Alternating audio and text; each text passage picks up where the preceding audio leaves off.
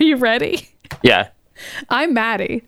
I'm Ryan And this is the Mutant Ages. Oh my god. Do you want to do it? Do you want to do the intro? What is the Mutant Ages, Ryan? Tell start over. No, we have to start the entire intro over right now. Okay. I'm Maddie. I'm Ryan.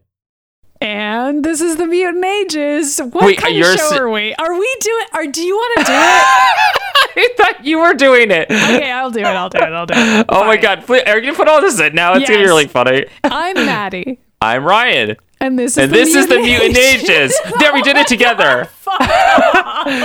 Listen, Maddie, you can't The pause. show is going to be so tight. It's going to be so short. It's going to be so organized. Okay, this is a show where we review every adaptation of the X Men ever and also talk about who's gay and fucking, okay? okay, okay. This is a show where we do that. Back when we were young, we experienced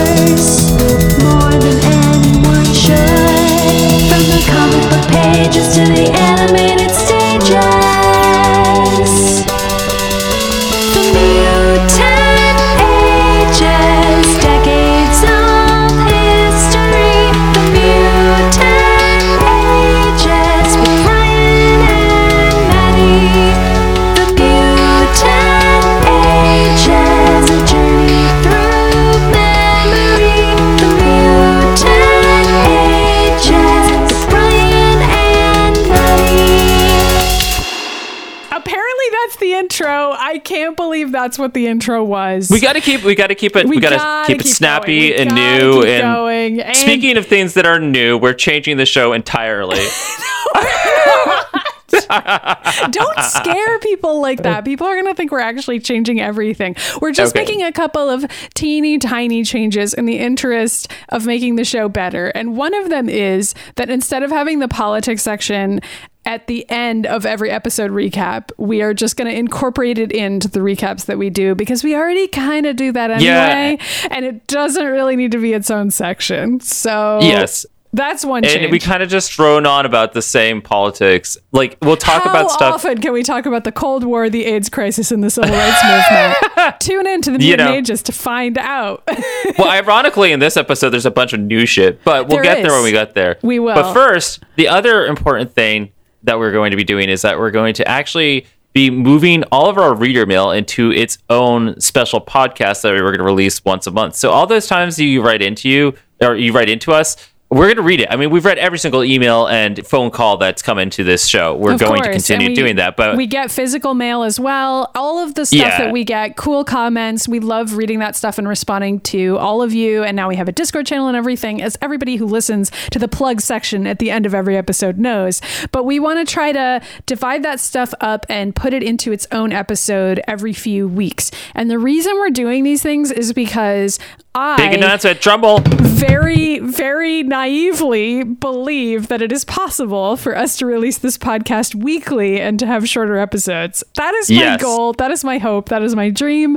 Is it truly possible? Who's to say? But let's try it. Let's try it. like baby. mutants like mutants we are evolving as a podcast we've been doing this for a couple years Mutation. and thank- it's the next step. it's a key our to our evolution. evolution, okay so so thanks to all of our listeners who have really made this show kind of very special because we have a lot of listeners now and that's really awesome and fantastic and we actually We have a lot of Patreon supporters too. People have super Yes. stepped up lately and given us a We're lot of so support in grateful the midst of COVID, which is really great and so awesome. And we we've wanted to do a weekly show for a while. It's just been Right. really hard to make it happen because we love to talk and I can't edit an episode that's as long as our episodes are every Yes. week. And we're already blowing it. We're already talking. Well, I know we're, we're we already are. I guess the only other thing I want to make mention that's really important about this is that also we will always have our podcast released on Tuesdays. But what's going to Mm-hmm. happen is now on Thursdays our additional content. So every week now you're going to be getting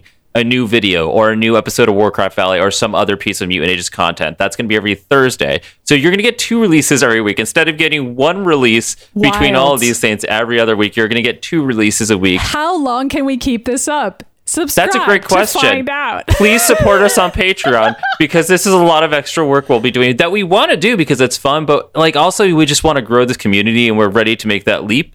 Um, and yeah, especially right now during a time when you all need a lot more content to consume, we're Yeah, here for you. You you all need it and we all love you. So why don't Yeah. we talk about this episode of X-Men the animated which series? is dark as shit. It is. So previously on the X Men. So now that we're in season five, we're just gonna go back a few seasons. Yeah, like just right? a, we're just gonna go to the middle of the Phoenix saga. three. Remember season three? Let's go Right. all so the way back to that. Jean is Jean Grey is dead again Yep. because this was all aired out of order, and we're watching it by air order. Yeah, this episode is called No Mutant is an Island. It didn't air until the fifth season, I believe. I, we're trying to watch all the episodes in the order in which they aired. And this episode takes place in the middle of the Phoenix saga, I think. Because right. It takes between the time.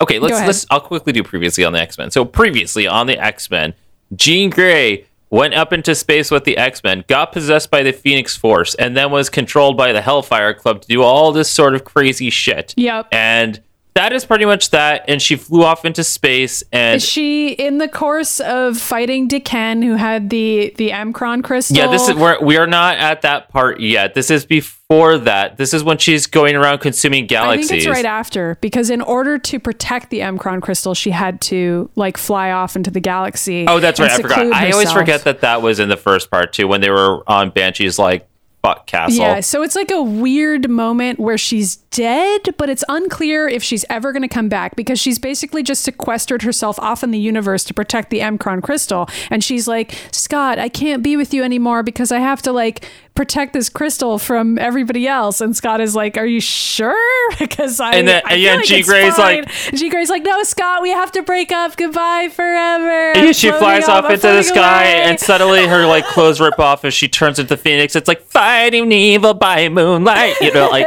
yeah, and so she's got her M'Kraan crystal. Sorry, it's very Sailor. Moon. The Sailor Moon, moon power makeup. And so she's doing Right. that off in the galaxy. That's where Jean That's Grey where we are is. today. This episode, I watched this episode uh, a lot as a kid, and I was like, "This is so fucking boring." But as an adult, I actually think it's one of the stronger episodes of. X Men: The Animated Series, and It's- there's a lot of dark shit and a lot of layers. And it, I, I, I'm going to just say that this opens up straight up with the funeral for Jean Grey. And I found thinking about this, I'm like, okay, this has got to be like mid '90s. This is pretty ballsy for like a, a '90s kids cartoon to open up with like a funeral of a dead character. Like It's, that it's strange is though, intense. because they're not in a graveyard, so it's more like a No, memorial service. so all of them are outside, sitting on the lawn in front of the X Mansion, and Beast is reading a poem. And I looked up what this poem was from, and I think we're supposed to believe that Beast wrote it because the only time this sentence ever appears on the internet is this episode in references to this episode. And so Beast apparently wrote a poem for Jean and is reading it here. oh, really? Yeah. Okay, that's like not explained at all. Uh, because the only exposition we get here is Xavier being like, Jean loved poetry, didn't she, Scott? And Scott's like, fuck you, Xavier! And he runs away crying. And also, I'm like, when did she ever like poetry? Like, Yeah, when know. was that ever established as her character being like Jean the poet, you know? I don't know, but apparently Jean loved poetry and she loved Beast's poetry. I mean, who doesn't? Rogue is also crying. Everybody's crying. Everybody's crying. Xavier's right being an asshole, crying. though. Xavier is going to keep being an asshole this entire freaking episode. He like just turns around to everyone. He's like, "You all know the risks of being the X Men. Get the fuck over it." Yeah. Like that's pretty much what he says, and it's like, "Fuck you." You know, you're the one who sent them into space, Yeah. asshole. I know. And so Jubilee stands up and she's like, I think this whole thing is sick. You're all acting like Jean's never coming back. And then she starts crying and Rogue goes to her and Jubilee runs off and is like,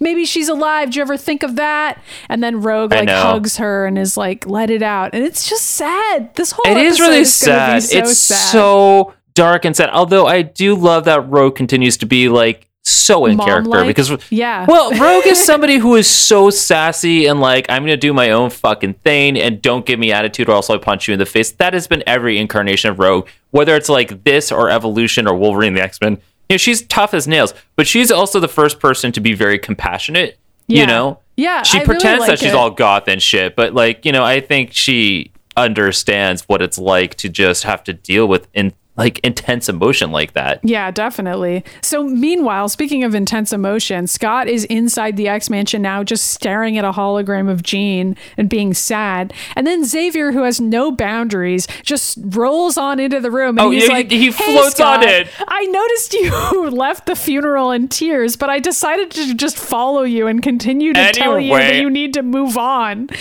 like he really said that it was like fuck you. Yeah, which exa- like, scott what really basically need does. to do is move on. And scott is like i don't oh so xavier's actual line is what's important now is we carry on so that jean's great sacrifice won't have been in vain. And then cyclops is like to save a world full of prejudice where humans hate us is that it?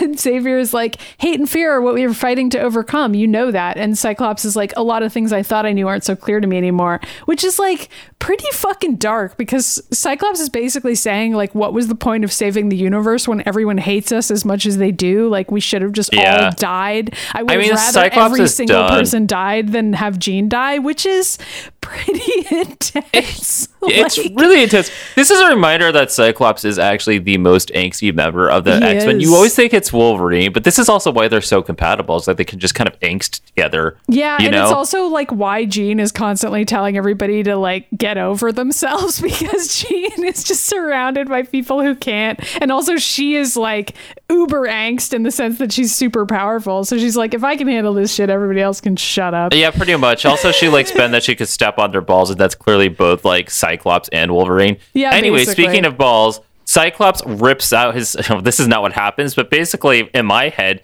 he he, he throws his uniform at S- xavier Yep. and And he's like, take it, bitch. I know he's like he rips off his clothes and he's just like points at his dick. He's like, "You're not getting any more of this, Professor Xavier." this is this is like a very funny rewrite of what is a sad, serious episode. well, I mean, it is kind of funny that Cyclops like rips his uniform out of his back and throws it at Xavier, and It he's like, "I'm done." And so Xavier's like, "I could stop you with my powers, but I'm not going to." And it's like, "Thanks, Which Xavier." It is good that he doesn't do that. yeah, I for the first time ever. Scott's reason for leaving is that he's like, I'm sick of having to care about everybody, which I don't know. It was some real shit. Like, I, he's in charge, and Xavier doesn't really do anything other than like make everything more difficult. So I like sort of understood that part of it, but Oh, this also explains why in the middle of we had asked about this. We were like in between those episodes of Jean leaving space and then coming back again, and mm-hmm. we went through the Dark Phoenix saga or whatever. Yeah. Oh yeah, you're right. Okay, so she didn't go to the Hellfire Club until she came back. You're right. I forgot about that. Okay, so in between those two things, there were some episodes we watched where you and I kept on being like, "Where the fuck is Cyclops?" And we're like, "Well, he must be sad." It turns out he actually left and quit the X Men, which is like a pivotal point to this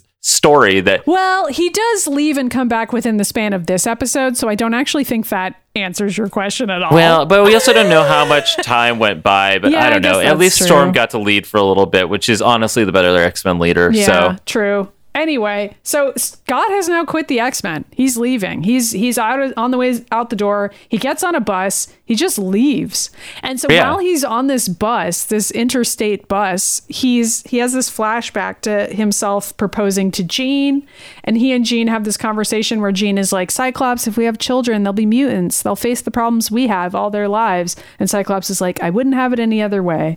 And then he gets interrupted from his little reverie by a kid on the bus who runs up to him and starts shooting him with a toy gun and yelling "Die mutant!"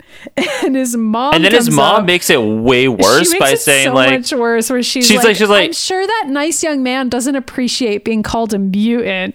And Scott it's like just scowls and like looks away from them, which it's like really fucking dark shit right there. I know. You know? it's just like Scott is Like imagine, in a dark place. imagine sitting on a bus, Maddie, and some kid ran up to us and shot us with a toy gun and said, "Die, Die, faggot!" Yeah. And then like her mom, walk, mom walks over. It's like that's really impolite. don't call people gay because that's like really mean to them if you call them gay because they're that, Th- they're that's clearly not gay. what this is. Yeah. and it's like, and then but then you are. You're like, wow, Well- could you make that any shittier? Thanks. yeah, it's terrible. And the kid also has his line where he's like, "I'm just playing good guys and mutants," and you're just kind of like, "Oh yeah, right." Like this Like is a cowboys and depiction Indians. of a society. Yeah. I mean that is also a really fucked up game. Yeah, I mean that's literally It's the, it's just as bad. It's worse if anything. Well, ah. so Scott goes to an orphanage, the McNeil orphanage, and so he's standing outside of it in the dark, and then he has a flashback again to his time when he was staying in the orphanage, and there's these two little girls who are running away from him. They're playing tag, and then Scott like falls to the ground and has one of his little episodes where like lasers shoot out of his eyes but only briefly because it's like Yeah. his early days when he was coming into his mutant powers like sometimes his eyes would shoot the beams and sometimes they wouldn't and the girls run away from him and then Well, it's also never clear to like what degree of I don't know power his abilities are. I I mean, like there's some shots here where he just like shoots a couch and it just like blows up, and then there's like other things where he like melts a bike, and I'm like, okay, is his eye beams hot or cold? Like I don't yeah No. I feel like I'm this like it's just not consistent. if it has So- a flaw it's that because even in the present day scott uses his powers in some very strange ways in this episode that i was Yeah, he like, like shoots up. Yeah, I you were like, okay, don't you mean like the stuff with this fire? I was like, okay, can he like blow cold eye beams out? I don't understand. Yeah, so it like keeps on happening. Sometimes his eye beams cause things to light on fire, and other times his eye beams put out fires. Put out fires. I don't know. So anyway, so he's in front of this orphanage, and a woman walks out. And she's like, "Oh, are you here to adopt?" And Scott's all like, "No, I'm just revisiting my home because I grew up here." And then they realize they know each other, and that she. it's so fast though that they know each other, and I was like, "Whoa, how did you like both figure it out right away?" You know? Well, I guess they both look the same. I mean, haven't you ever had the experience of like running into? No, you're right. You You're right. But they didn't know each other when they were just starting this conversation. But you're right. Yeah. So Yeah, I mean they have they only have two lines. I thought it was pretty believable, especially since he's wearing sunglasses. So like he she would have a little bit more trouble recognizing him. So anyway, they recognize each other. Her name is Sarah.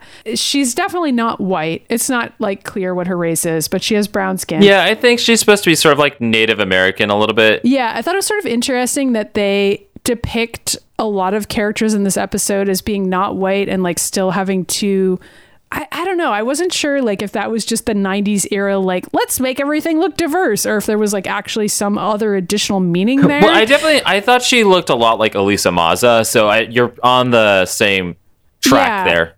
I just was wondering if they like did that intentionally. It might be a reference to something in the comics. I don't know anything, but like I don't think so. I just was like, I wonder if it's supposed to be like a shared struggle type of a situation because she's later revealed to be a character who's like sympathetic to mutants, even though she's a human. And I was kind of Right. like, that's interesting, but I wasn't sure if the episode was like going there or not.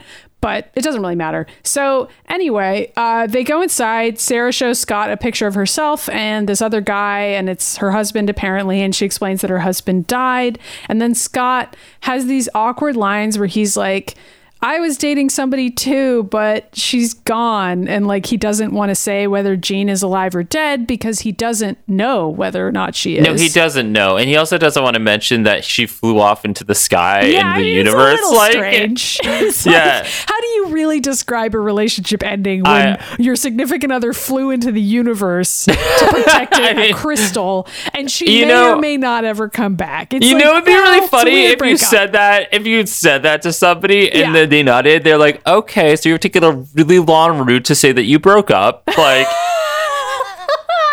Yeah, yeah, yeah, totally. Uh, my ex Yeah. flew into the galaxy to, uh, To protect a crystal too. Yeah, also. that happens to all of us. yeah, all, it happens to every single person. Okay, Yeah. but also we need to mention that this woman, uh, after this woman, after Sarah like lost her husband, she went to this orphanage to volunteer, and now she took over and she's in charge and she owns the whole place. So She does. And that's relevant because the newscast is also on in the background. And the newscaster is talking about Zebediah Killgrave, who has pledged full college scholarships to a bunch of disadvantaged children.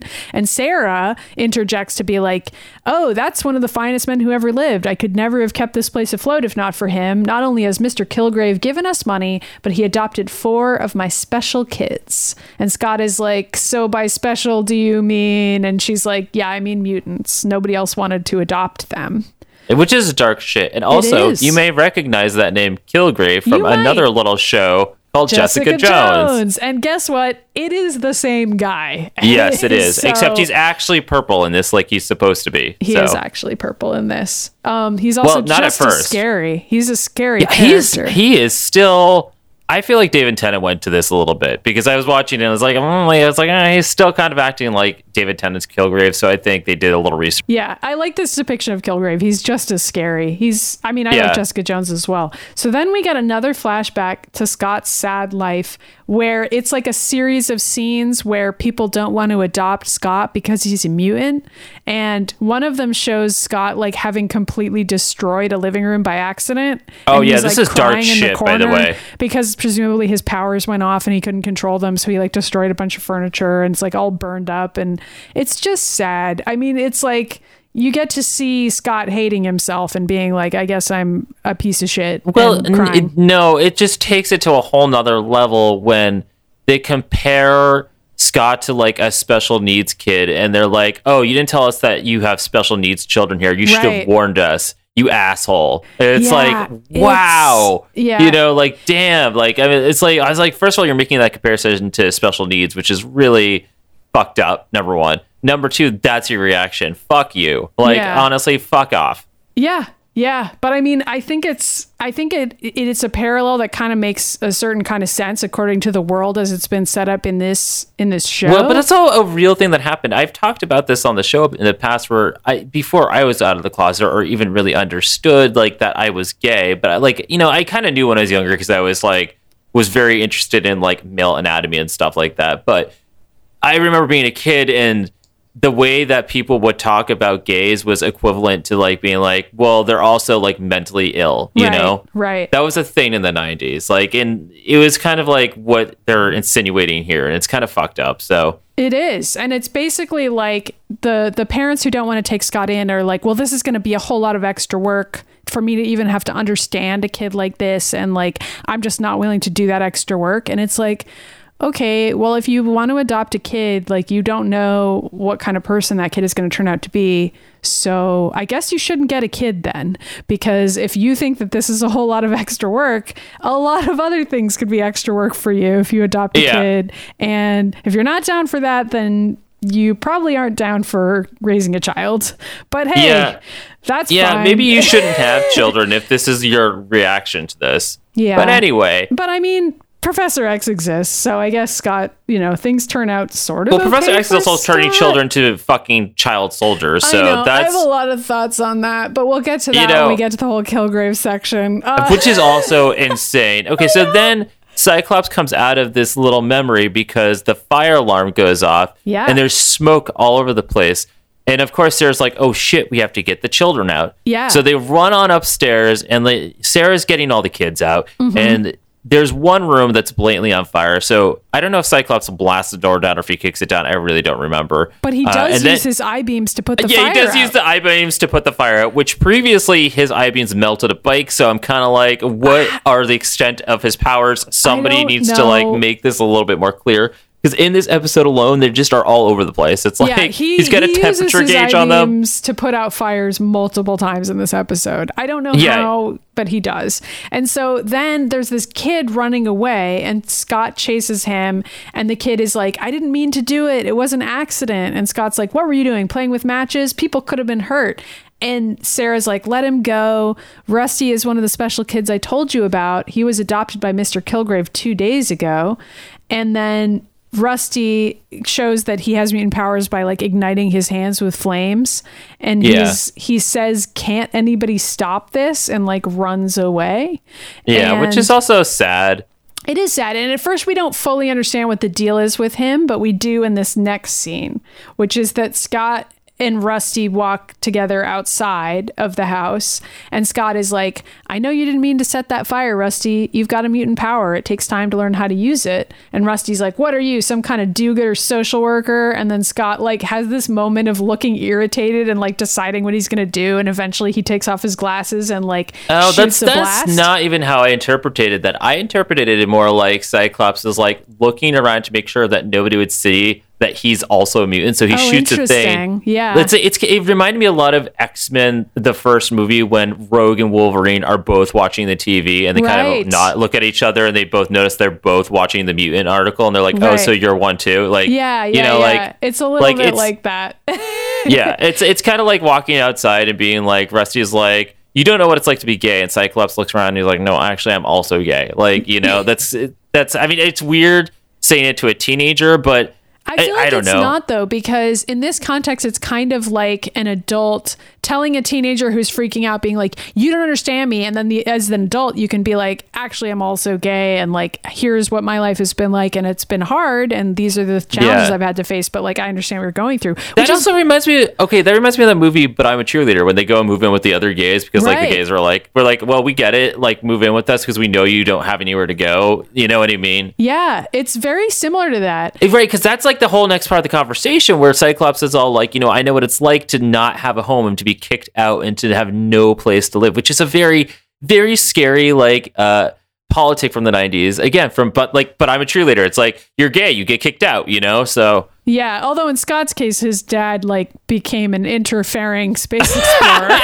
so it's like a little Which- different. Scott Yeah, he became a- he became a a- helicopter that his father didn't know how to fly. yeah I, I like how you know fucking Corsair's like i'm just gonna kick you out of this helicopter so i can become a space pirate and we're like okay thanks Corsair and then he crashes the helicopter into the mountain So basically, um, Scott knows what it's like to get kicked out of the house for being gay. But seriously, though, he does know what it's like growing up without parents and growing up in an orphanage and being rejected repeatedly by society for being a mutant. He does know what that's like. And so he basically is like, I couldn't have made it without the friends that cared about me, and you're lucky. And then Rusty is like, Killgrave's bad news. I'm telling you, he's wacko. I heard him talking about how he's going to use this big new project to run the governor out of office, and he's got a torture chamber in his basement. Okay, so- that is a line that's fucking terrifying. I know. By the way, And it's so like that is the line that Sarah overhears because they've like gotten back to the house by now. And she's like, What are you saying? Scott, you don't have to listen to this anymore. Go inside, Rusty. And Rusty's just like, Nobody ever believes me and runs off. And Sarah accuses him of lying while he's running off. And then Scott is the person who's like, Could there be any truth to what he's saying? And Sarah's like, You don't know this kid, Scott. He's lied. He's stolen. He's been in trouble with the police. And like, I have a couple of things to say about this. It is definitely a real thing that abusive people will capitalize on a situation by targeting kids who already have problems or like already are vulnerable because those are the kids that are less likely to be believed. Like if you Yeah, pick the kid who in school is like so already dark. lashing out and like already having trouble with teachers, if you pick that kid to abuse, that kid is already not going to be believed. So like Yeah. that's how dark this episode is. It's I, just I- like, I- just going it just there. keeps further and further down this like Yeah. decrepit I rabbit know, hole. Like it's just, just, going down the dark, dark staircase. So then the police pull up to the house, and who is with them but fucking Killgrave? Killgrave who, who's by the way is not side. purple at this point. He He's just not. looks like a normal human, and he is creepy Well, a as slime fuck. ball. He looks like a normal human slime ball. So he's wearing like a nice three piece suit, and he's just No, you're right. But all the lines he has, I was just straight up like, okay, this is literally the scariest villain who's been on this show. He's like so he is scary. terrifying. I mean, he's you know, scary in the way that like real rich people are scary, where like his mutant power, well, he's not a mutant. Uh, Well, it depends on what canon you want to use. In this show, I actually think we're supposed to think he is a mutant, but Yeah, he's okay. So his whole thing is that he was mutated by chemicals, like right? yes, right. So that is what happened to him, but that is still a mutation. So it's kind of like that weird line that they are now uh, taking a part in uh, Krakoa, for example, the Fantastic Four are not allowed on there, even though they are technically mutants, but they weren't. yeah, but they weren't but they born- weren't born with that genetic mutation, basically. Right, right, right. In this show, they don't explain any of that with Killgrave's backstory. So, like, as far as we're concerned, he's a Well, yeah, and I th- he's kind of a one-off villain. He's just a terrifying one-off villain. He is terrifying. And so what I was saying is I feel like he represents like wealth in America and like that level of power that you can have if you're exceedingly wealthy because his power is like forcing people to obey him and like having influence over them, but it's shown in terms of him like controlling the government and like controlling like essentially People and children. and like these institutions and being like all of these things get to follow my orders and I get to control everything, which is like that is really fucking scary. So Killgrave goes up to Sarah and Sarah's like, Rusty's having some problems adjusting, Mr. Killgrave. Maybe if he stayed here few, for a few days. And Killgrave is like, Now, Sarah, we've been through this before with other special children. We agreed that a clean break was best. You know what I think of you and the wonderful work you do here. It would be a shame if this little misunderstanding caused me to feel differently. Which Like, is fuck like, you. Fuck off, dude. Like, he's basically just like, You need to let me have whatever children I want, or else I'm going to stop financially supporting your orphanage and you're going to go out of business and like, Yeah, which is terrifying. And then so- Cyclops is so so. Cyclops when he walks up and he goes, "The boy seems scared. Is there any reason he should be?" And I was like, "Thank you, Scott." This is like the one of the things I do like about Cyclops was that he really is not up for anyone's bullshit. You he's know, not. And he's also like willing to stand up for a kid because he remembers being a kid who was, you know, abused in certain ways. And that's, right? that's but then, like cool to but, see. but then Kilgrave's response is basically saying that he's going to abuse this kid because he goes, he just goes, no, there's no reason he should fear me. She, I'm just a loving father. He's just not used to the loving discipline a boy needs at his age. And I was like, Yeah, okay, like, so wow. you're beating him? Pretty Fuck much. you. Pretty much. And so Sarah's like, that seems fine. And I was just like, are you fucking kidding me? Sarah's like, it takes Sarah the entire episode to, realize that something's up. Yeah. Well, I think because I mean this is sort of an indictment of Sarah as a character, but like because Kilgrave is financially supporting her orphanage, she's blind to the other problems at hand here, where she's just like, I guess it's okay. Like he's such a good man and he's so charitable. Like I don't know, he he adopts all these. that or kids. she is so terrified of being kind of cut off from her money to support these kids or alternatively she is like terrified of what he could do to her which Yeah. is basically how they portray kilgrave and jessica jones because there are people who knows who he is Yeah. and as soon as they hear his name they like run away and they try to get away from jessica or whoever because they're like no we don't th- that guy scares the ever living shit out of me. I don't even want to like talk say his name you know? Yeah, I mean, a more charitable interpretation of Sarah would say that Kilgrave has already got her under his thumb, which that's fair. I mean, there's a lot of different ways you could read this. So anyway, Kilgrave Yeah. gets to take Rusty home with him. There's this really spooky shot where he like puts him into the car and you just see their silhouettes, like their shadows. And Kilgrave is like, after only two days, I already love you like a son, which is like the creepiest fucking shit ever. Yeah, So- that, then it- then it's like okay, this is like a weird pedophilia thing that's happening. It- it's yeah. so fucking. That's how I read that. I was like, this is creeping me out. Because It's then, creepy. Then they drive to his house, which is fucking hilarious, by the way, because it's like this mansion that's covered with signs that say "Keep out, Get stay out." away." Yeah, It's like a haunted house, basically. it really looks like that. I was like, okay, how does nobody suspect this millionaire that has these ridiculous signs posted out front that's like, don't go into the haunted house. It's spooky in here. You know, Yeah. I was like, okay. But So- then the next shot is terrifying because it's Kilgrave locking Rusty into some kind of machine. Some and he screams chair. at him. Yeah, he screams at him, get back to your work. Yeah. And Rusty's like, no, fuck you. I'm not going to do anything you tell me to. But he and can't then, control it because it's Kilgrave and that's his power. And so Well, he it- resists. He tries to He tries resist, and there's some other kids there too. These Yes. taken, which are Skids, Boom Boom, and Whiz Kid. Mm-hmm. So that's those just characters are going to be in the rest of the episode as well. And so all Right. of these kids have been locked into these metal chairs and they're watching this huge screen that has Kilgrave's face on it. And this is where we see Kilgrave's actual purple face um show that's shown to us. I mean, I guess it just Yeah. makes him scarier for him to like look less human. It's like a classic villain move to do something like that with a character. Um Yeah. so Kilgrave is saying and they're repeating, the future is now. We will be respected. We will overcome their hatred through strength. We will lead. And so they say that over and over, which is like sort of interesting because you're like, oh, Kilgrave is justifying the torture and abuse of children because it's like a mutant rights thing for him. And he's like, we need to take over the world. But it's like, in this super fucked up way where he's like forcing these kids to do his will and like Yeah. it's like the darkest possible version of uh, Professor X who at least kind of lets people choose what they're going to do. But Does he like, though? Does uh, he? I mean, he doesn't That's I would them, argue. I don't know, but I can of tell you that this version of the Purple Man is very similar to David Tennant's, where it was kind of like his whole thing was like he was gonna overcome the people he abused by like Right. abusing everybody around him. Like Yes. that is literally the same story. The Purple Man is not a fun character, guys. He's not. Just- he's pretty fucked up. And I mean, in this case, it's like he is abusing children. I mean, it's which is sad. that's that's dark but that's also what he was doing in jessica jones like Mm-hmm. that very first episode was like that teenage girl he captured you know Yeah. and like beat the shit out of yeah, that's his thing. uh so, So- anyway the purple man walks over to rusty and creepily in the same way that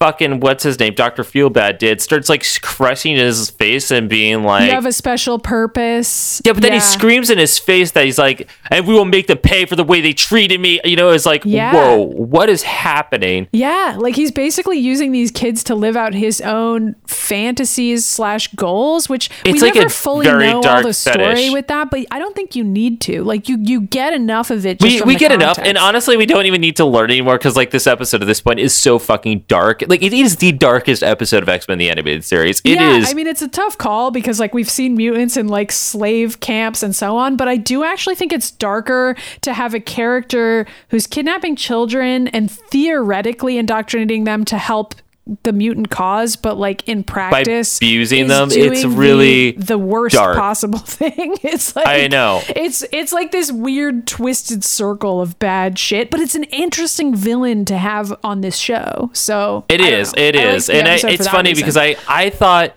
here's really what's really interesting is that I remember this episode being like Cyclops remembering his past with the orphanage. And I remember like the purple man being part of that in terms of being like it turned out the purple man ran the orphanage. I made all that up. That's not what this episode's about. But Well, like you it's were so kind of right because the Purple Man does financially support the orphanage and it exists like no, but he didn't like dime. create the orphanage. Right, right. That other dude did. That's why I was so confused. Like that other guy that yeah, was the all other guy like from that other random episode where Cyclops That was we never driving saw in the again. desert and by himself. And they were like, "Let's go get ice cream together," and it was like that was the other insane Cyclops episode. I don't know which is better. Probably this one. I'm gonna go ahead and say this one. I, it's a really tough call, but I'm gonna go ahead and say this one. So you don't like Cyclops at Westworld? Come on. I didn't. For some reason, I didn't. So then Kilgrave walks up to the control panel and he starts giving this monologue about what his plans are. And the monologue gives way to a scene where they actually act out his plans. It's actually pretty clever editing. Like, I liked this scene.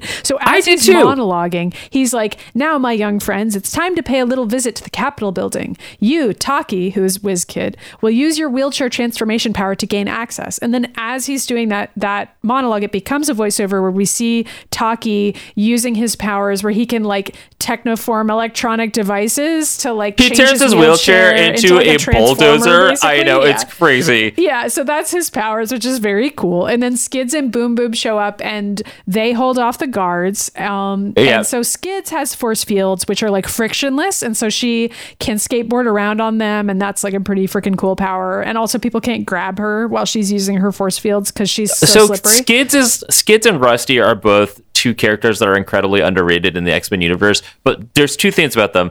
The two of them, they're always together and they're always really fucking cool. I actually think Skid's powers are really cool. They are And really also, the two of them have the best fashion of all the X Men ever. If you ever go back and read those old comics, they just were like epitome of like fantastic 80s cool fashion. cyberpunk 80s stuff. That's really what it was. Boom, Boom Boom also looks very fun in this episode, by the way. Well, Boom Boom always looks fun. I, that's her deal. She like is dressed like a punk in the '80s, even when it's recent stuff. Like that's her whole she's, deal. She's rocking like a an outfit that Pat Benatar would wear on an album cover in this episode. And so I mean, Boom that's- that's Boom Boom for you. I love some her. Shit up. She gets rid of some guards by blowing shit up, and then Kilgrave and Rusty walk into the building together. Kilgrave is like, "Rusty, you'll provide me with that extra sense of security," and and then Kilgrave gets in the building, and then we get to see Rusty use his powers to create this huge wall of fire around himself to protect the guards from getting into the building.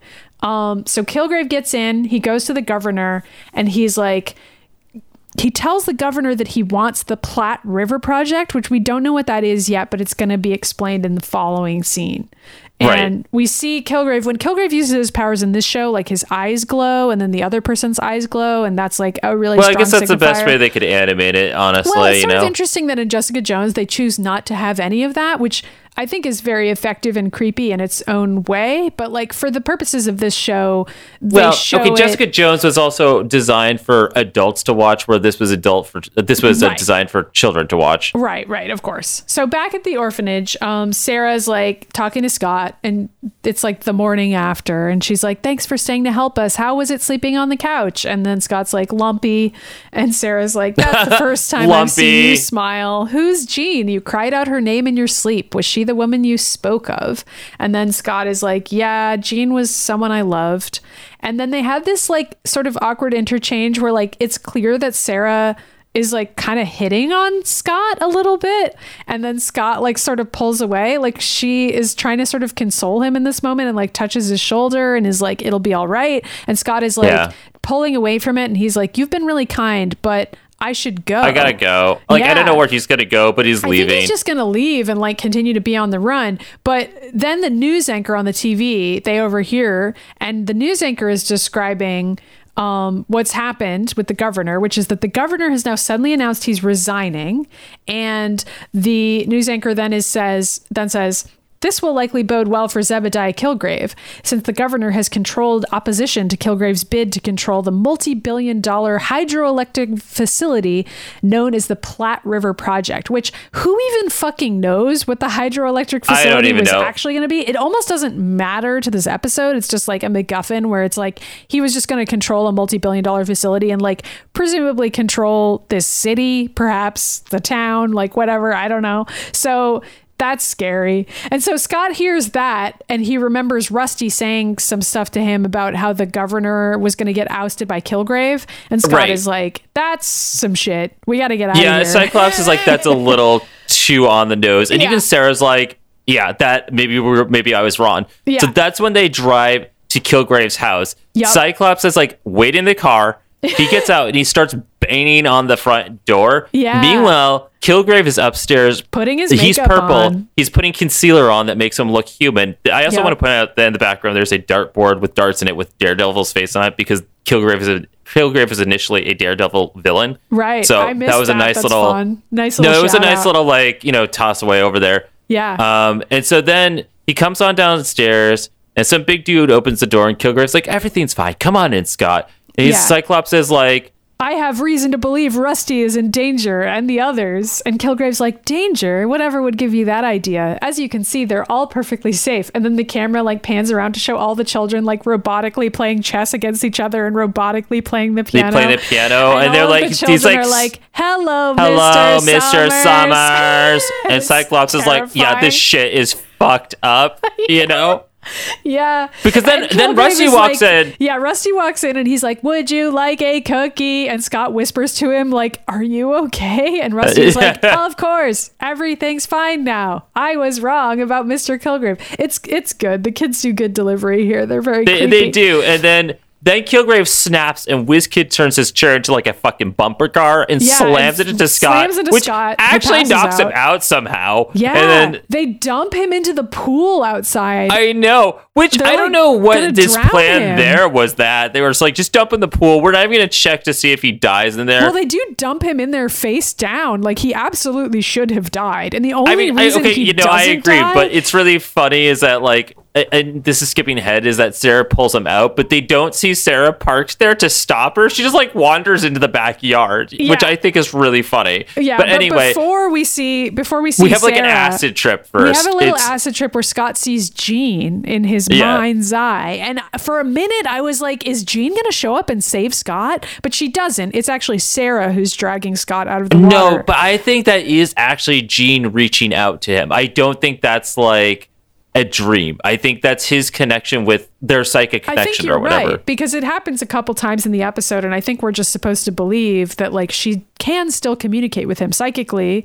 I mean, she has the power to do that. I don't. No, she does, not. but I think in the previous ones, those were flashbacks. Where this one really seemed like I thought this was actually really clever. Where it was kind of like insinuated or put the idea in there that this is actually Jean reaching out to him, and she's still alive somewhere. right. Interesting. And I, yeah, no, I, I, I, thought that was really cool, and it's very well animated. So Sarah is the one giving Scott mouth to mouth, and then he like comes to he he accidentally blasts the back wall of Kilgrave's house, and then Sarah puts his glasses back on, and then they end up using that in order to get back into the house anyway. Which I was like, was that intentional? Who's to say? Doesn't I don't really know, but there's that moment where Sarah's kind of like, I saw Kilgrave drive off and I knew something must be wrong. And I was like, where was she parked if like they didn't see her number one? Because was she parked out front? I and don't then know. She was hidden and then somewhere. they're like, we have to go downstairs and save the kids from the torture basement. Yes. So they do. They go down into the basement, and then there's one another Kilgrave indoctrination video playing on the screen, and Kilgrave in the video says,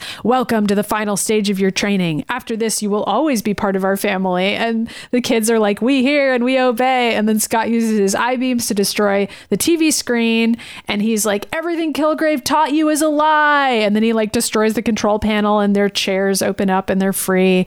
And Scott right, and says, Skids has that really like dark line where she turns to like Sarah and she's like, "Can we go home now?" Yeah, it's sad. It's the kids are not well.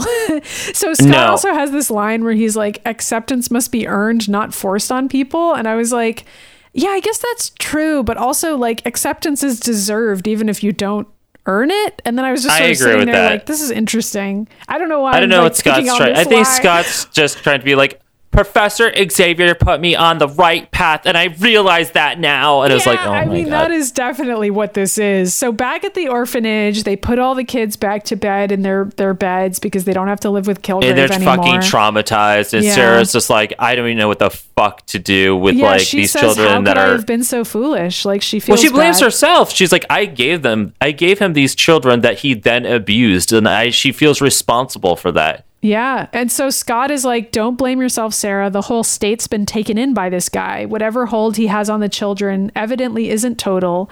Let's get the kids somewhere safe. And so then Sarah's like, the press and the authorities should be here any minute. And Scott then is like, Sarah, when I used my mutant powers at Kilgraves, you weren't shocked. And Sarah's like, no, I already knew. I've known since that day back when we were kids. And then there's the flashback to Scott accidentally destroying a tricycle by blasting it. And Sarah's just Yeah. in the background. And I'm like, how did they know each other for that long? And like Scott really thought no one knew he was a mutant? Like that in and of itself is There's- like I- no, I guess love that's kind of some real shit because it's like, do people really not realize that you're gay and like you think you're keeping it a secret? Like I feel like I've certainly had moments Oh like that. no, that was. I mean, come on. Let's. That was definitely us in high school. But Yeah, I think this like, is a little bit more obvious because, like, a rap on it, and like you are. Well, not. okay, but to be fair, we weren't shooting gay out of our eyes, no, you know, well, we repeatedly. I mean, uh, that's probably true. I mean, like, I, I do listen to and watch old videos of us, and it's like, right. And I, I always, I, there's so many times where I do that, and I go, Maddie, I sounded way gayer when I was a kid. I don't know what happened. I don't know what that. I was like, if there's so many videos, we'd be like, Hi, Maddie, and it's like, oh, okay, well, the the the musical gay kids here, there he is. Yeah. I was like, Eh, that's Scott and I was destroying like, a tricycle. I was like, basically. "Tears my girlfriend, stop!" You know, I like. anyway, anyway, Sarah says the others were so cruel to you when no one would adopt you, and Scott is like, Yeah. "But you never made me feel like an outcast like the others did." And then Sarah tries to pull him in for a hug, and she's like, "You were always my friend." And again, I'm like, I feel like she's coming on to Scott here, and it's not going to work out for her. But then she's interrupted by Kilgrave in a helicopter outside, and he's like, "Sarah, I know you have my children," and they run And Sarah's outside. like, "They're not yours anymore." I, which I love that. Kilgrave takes out a fucking gun and Which just is starts so fucking shooting dark. Them. Yeah, he's like, I'm gonna fucking kill you guys. All right. And then a news van pulls up in the background because Sarah called the news. And the Yeah. anchor is like, grab your camera, Phil. We've got to have this. And so they're in the background filming all of this. And then Kilgrave is like yelling at Scott, humans like Sarah hate mutants. I'll teach you to turn your back on your own kind, which is an It's like interesting line. Jesus. And then he mind controls Scott and is commands him to get on his knees, which is, you know, kind of gay. Uh, Kilgrave Yeah, but is, well, uh, Kilgrave puts everybody on their knees. I don't even know if it's a gay thing. I it's think not so Kilgrave a just wants. thing is like a terrifying like Like Kilgrave's like. I don't care if you're a man or a woman, you're gonna get on your knees and you're going He's to suck my terrible, dick. Terrible terrible rapist. And so Scott Yes. is like, yours is the only hatred I feel, Kilgrave. As long as I'm alive, you'll never get these children. And then Kilgrave is like, it's too late. I already own them. Rusty, obey me. And then this is really fucking sad. Rusty turns around and sets the orphanage on fire because he's mind controlled and he does it. And so then Scott is like, no, I won't let you. And he manages to overcome the mind control enough to fire a beam at the helicopter, which spirals off, crashes into a different building, and Kilgrave's dead, I guess. Like, I think the show just straight up kills him here, right? Because he never comes back again. I think so. I mean, I guess that's what we have to like have assume to because like assume? He was We in this it. helicopter that spun out of control and just blew up on a building. So Yeah, yeah, I think he's dead. And so then Sarah starts screaming that Taki is still alive, and so she tries to run into the building, and Scott gets a flashback to Jean dying, which is like another one of his little flashbacks to Jean. Right. He's like, nobody else can burn uh, the Phoenix fire. And, and everyone's like, what is he screaming? This is when he runs in and he uses his like His wind I-beams beam powers. yeah, I don't know. Get like rid of it's the like fire again, which I don't. Again, I don't know why this is his it keeps on happening. Yeah. Uh, and he, he does get Taki out. And then the news reporter shows Cyclops and Sarah hugging. And they're like, that's a wrap." And I was like, okay, thanks, guys. I mean, I think I think the implication there is that the news anchor is going to broadcast that footage, and it's going to like destroy Kilgrave's legacy. Also, he's dead now, apparently. Also, but also, it's going to get a lot of attention for Sarah and allow. It's probably going to put the the, orphanage on the map. yeah, Yeah, and it's going to allow her to continue doing what she's doing because it's like that is the next conversation. Because Scott's Right. like, "It's all gone, Sarah. What are you going to do?" And Sarah says, "Rebuild. What else can I do? This is my home where I belong. These kids are my family. There's a place for you here as well, Scott, if you want." And Scott's like, "Part of me does, Sarah, but helping you and the children, it made me realize there's another place where I belong." Where I'm also needed. Xavier, I'm coming back to suck your dick. Okay, So so, then, then this next scene. absurd, the, this just ends on like a really absurd shot where Cyclops walks back into the war room where Yup. everybody is just standing, standing there, there. looking really annoyed at Xavier. And it was like, what was even going on? What did he say that pissed everyone off this I time? don't know, but then Scott is in the doorway dramatically, and then the mutant alarm goes off all of a sudden, and Xavier's like, "It's Cerebro's auto scan. It's found something." And then the Jean hologram pops up, and Xavier's like, "She's alive." And then Scott is I like, know. "Jean, I miss you." And it's like that's where the episode ends. Is Jean is still alive? Wow. That's so dark. Okay, also, I, I wonder, and I almost went back to double check it. I just don't remember where the fuck this was supposed to take place, but was in the next episode, wasn't there a like scene at the beginning of the next episode in which Cyclops works into the war room after they actually had had a conversation and then the mutant alarm goes off and they realize that Jean's still alive? I think I don't know. I feel like that happened, or I hope so, because that would be a really interesting perspective to see it from both those from those viewpoints. But I thought that's what happened, and I just I felt like that scene felt very familiar, like as in we had seen it from the other side already. Right, you know? right, right. I mean, I feel like we might feel differently about this episode if we'd actually watched it in the correct order that it was supposed to be in. like we might Maybe. be like, "Wow, this was a really cool episode." But you know what? Even watching it out of order, I actually really enjoyed the episode. Like I thought it was Oh yeah. dark. So this is like a five out of five X's yeah, for I'm me. gonna like give it a by five. I mean, it's it's kind of like cheating for me to say that I think season five has been pretty good so far, but like because this episode was clearly not intended to be a part of season five, and season five is just like a weird series of cast off episodes that were like supposed to air earlier in most cases. But Yeah. so far. In terms of air order, I'm really enjoying season five. Like we had kind of a dud episode uh, last time around, but I like this one, and I like the two parter that we kicked off with. So Yeah, the we're having a Phalanx Covenant was really good. I, I was gonna show. say, you know, it's just gonna get weird on those last five episodes that are like I don't know, man. I'm animated excited for strangely. Jubilee's fairy tale theater now. I, think am too. You know, what's really funny is that we were like, okay, that's gonna be stupid, but like, I don't think don't it actually know. is. I feel don't like think I it actually love is. Jubilee in every single episode she's in. I mean, I don't know. This episode's interesting. We get to meet Boom Boom and Skids. We get to meet Wisdom. There's a lot of layers happening. Like I, I, I texted you in the middle of this, being like, "There's a lot of shit happening in here, and all of it is like real shit." I mean, there's child abuse. There's like this uh, implication if that you're like a mutant, you're also like mentally ill. There's like the whole like kidnapping children thing happening, and like uh, it opens up at the fucking funeral. I was just like, wow. I was just really honestly impressed that they had they they they were courageous enough to produce this episode that was based on nothing. This is not part of like X-Men canon anyone. This is something that they developed on their own and it was really fucking good. Like That's you know interesting. Yeah, like it's not based on anything in Kilgrave's canon, which incidentally, I guess we can just go ahead and do that next. Oh yeah, do you want to talk about who's that X-Men? Let's. That X-Men? Except he's not an X Men and he's not a No. mutant. and, No, uh, but, like, well, we'll do this- anyway. I felt like this would be a good thing for us to do because a lot of you all have seen Jessica Jones, and Yes. so I was like, let's People do a quickie. curious, for We'll do a quickie on Purple Man. So the Purple Man was created by Scott Cawthon. He was first appeared in Five Nights at Freddy's number four. Okay, so somebody modified the Wikipedia page for the Purple Man to say that he was in Five Nights at Freddy's. I don't know why someone did that. Did you like figure that out? I don't know, but it was really funny. I laughed. It is really But funny. seriously, he was created by Stan Lee, and he first appeared in Daredevil number four. So that makes a little bit more sense. Mm-hmm. His powers include mind control and a regenerative healing factor, which I did not know. Yeah, I Uh, didn't his know real name. either. Yeah, who knows? Uh, his real name was Zebediah Kil- Kilgrave, and he was born on Croatia.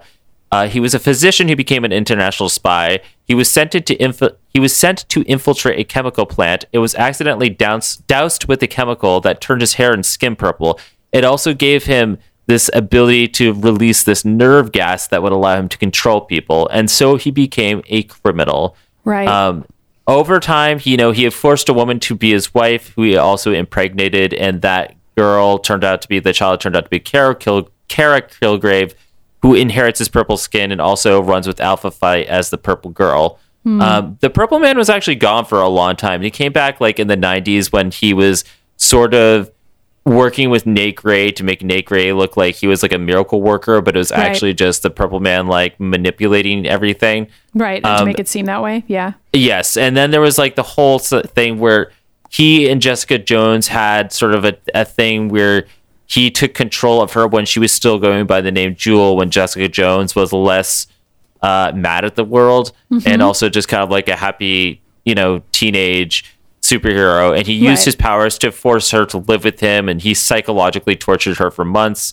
He sent her off to kill Daredevil, which is not in the TV show because Right. they just they, They just did a different thing on the TV show. And they also Yeah, they changed did. Kilgrave's whole backstory in the TV show. as They well. did, but that whole incident traumatized Jessica Jones, and it, it turned her into the private investigator that we all know and love in both the Alias comics and on the TV show. Mm-hmm. Um, you know, he's also goes back and forth where he tries to control Jessica Jones again to kill the Avengers, but she resists him and knocks him out.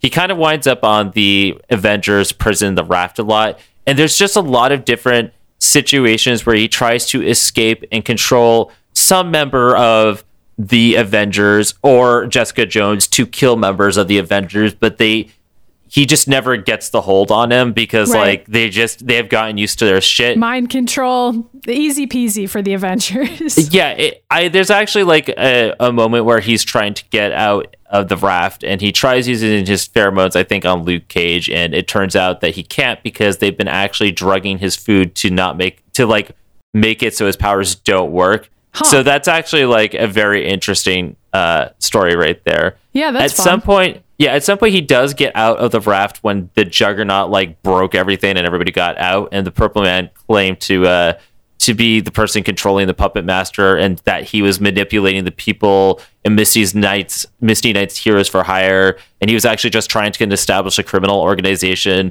uh, but you know even though he turns them against each other he like he escapes for a bit and he kind of creates his own like criminal empire. He doesn't do very well because it's the fucking purple man. He's not actually very good because the thing is that he he always escapes and he's like which avenger can i torture like do this and like fuck around in their head and also like assault them and it's like okay that can only go on for so long before somebody also, like, if that's notices your only motivation is like torturing people, then I Like, mean, what- It's what? pretty I small don't know. scale. i know it's not exactly like apocalypse level trying to take no over the world. it's not it's not apocalypse needs to get his shit together uh, so the last couple of points i want to say is that at one point when daredevil was in san francisco this was maybe like five years ago maybe less in which daredevil like everybody knew who his, what his identity was. Like i don't know. They just kind of pulled a like batman was doing the same thing at the time where it was like batman's bruce wayne but then they erased their memories. And in that the purple man's children because apparently from all the people he like fucked you know without their consent all had children. And Right. they worked together as like the purple the purple children. And so daredevil releases them from his hold. And then in return they erase everybody's memories about like matt murdock's identity as daredevil. And then finally after the purple man tracks down jessica jones for the 13th fucking time he tries to take control of carol danvers to fight her. And carol danvers finally after she's possessed is like no grabs the purple man and throws him into the sun. So he's dead now. And I really just hope that, like, yeah, I just hope that Carol Danvers is the pinnacle of how we should treat all shitty exes. and like shitty rapists. yeah, I like mean, just throw all the rapists into the sun. literally, just literally into the sun. That's a Just throw them into a giant ball of fire. Call up Carol Danvers. She's got like a special hotline for this. She's like, if you know somebody that's hurting you, I will throw them into the sun. I wish, I wish that was I a know. real hotline. Ugh. I, me too. So Speaking of which, I mean, you know, I feel like Who's Gay is going to not have a lot of meat in it this this week. No, but, not this uh, week. Let's try to do it anyway.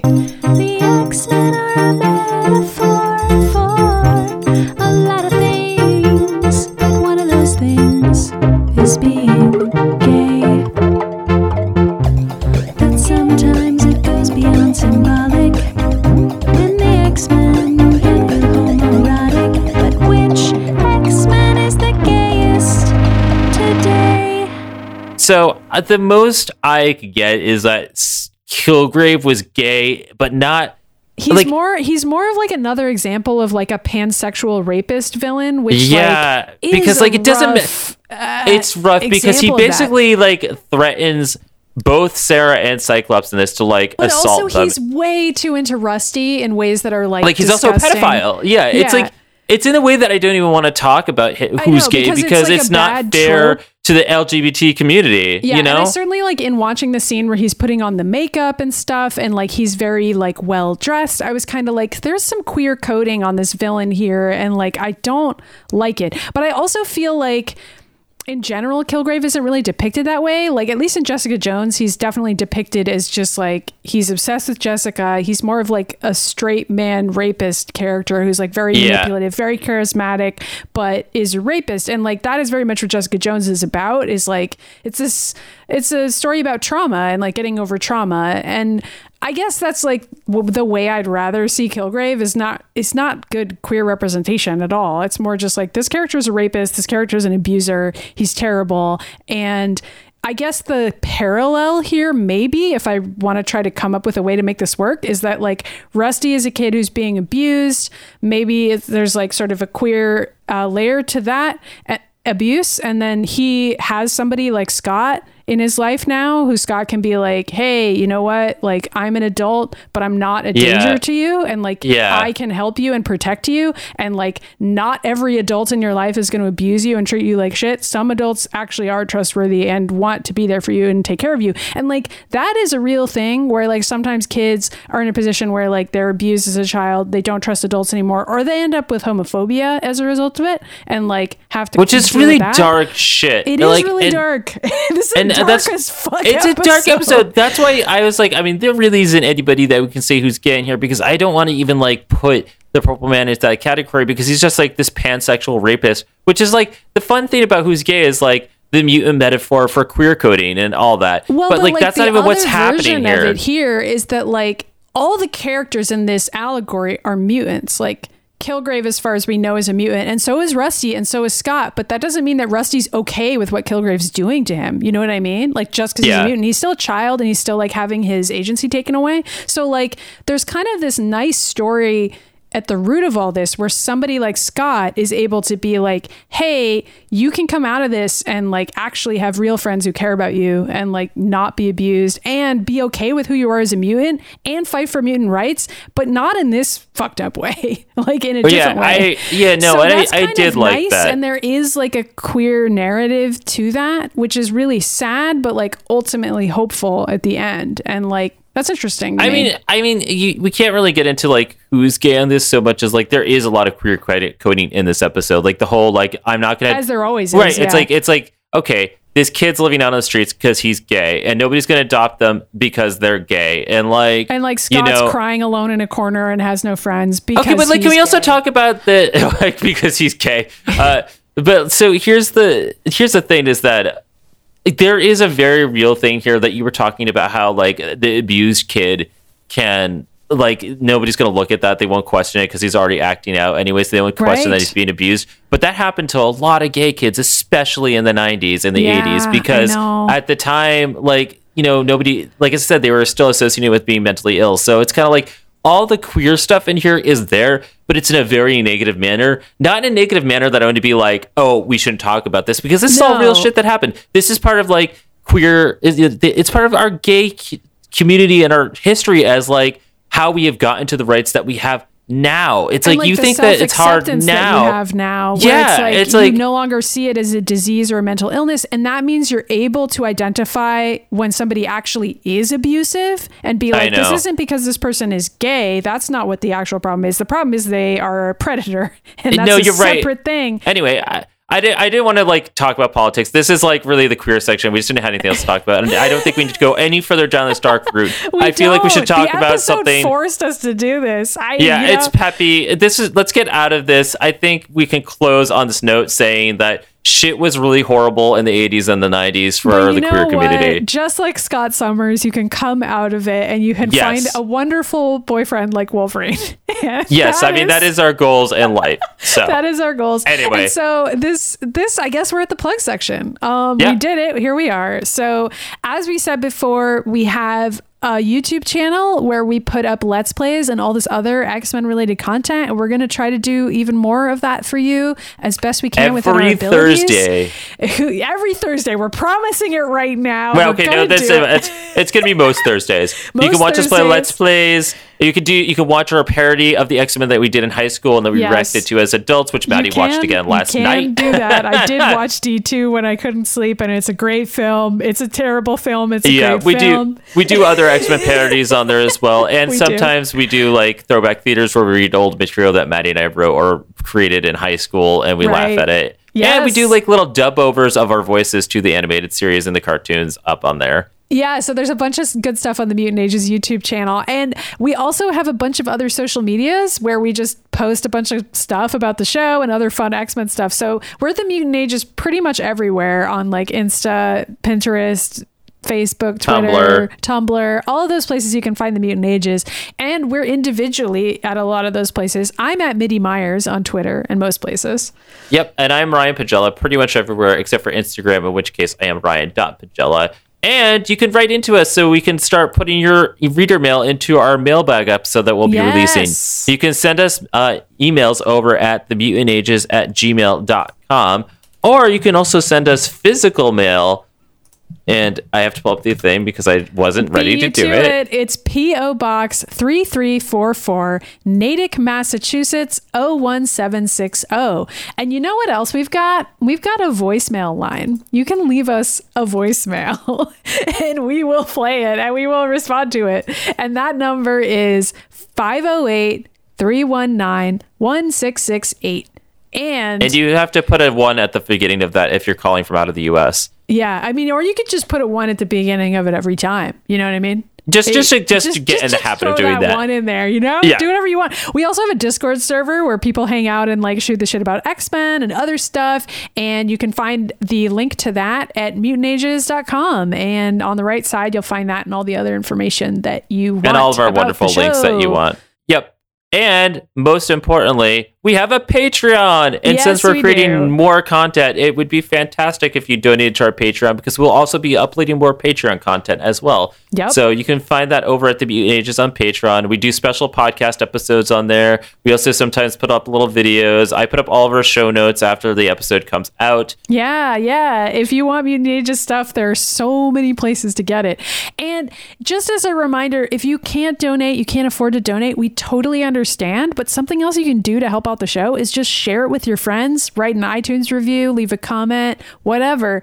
That stuff all super helps the show, like ratings and reviews, any type of visibility that It you helps can give increase the show. our visibility. Yep. uh, is that everything? It is. That's it. We nailed it. We've done it so many times. can. Yeah, it was a dark app. What's coming up next, Maddie? So people can follow along with us. Oh my god. Okay, I have to look it up. Hold on. Okay, hold on. I can actually look it up because they have it in the Mutant Ages little document.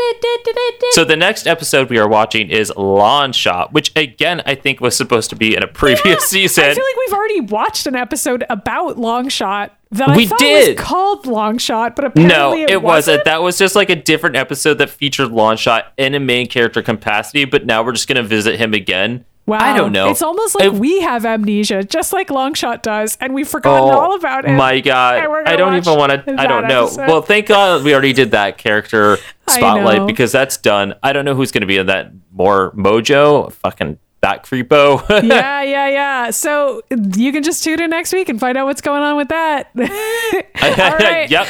We'll see you next See you time. next time. Call me Wolverine. The mutant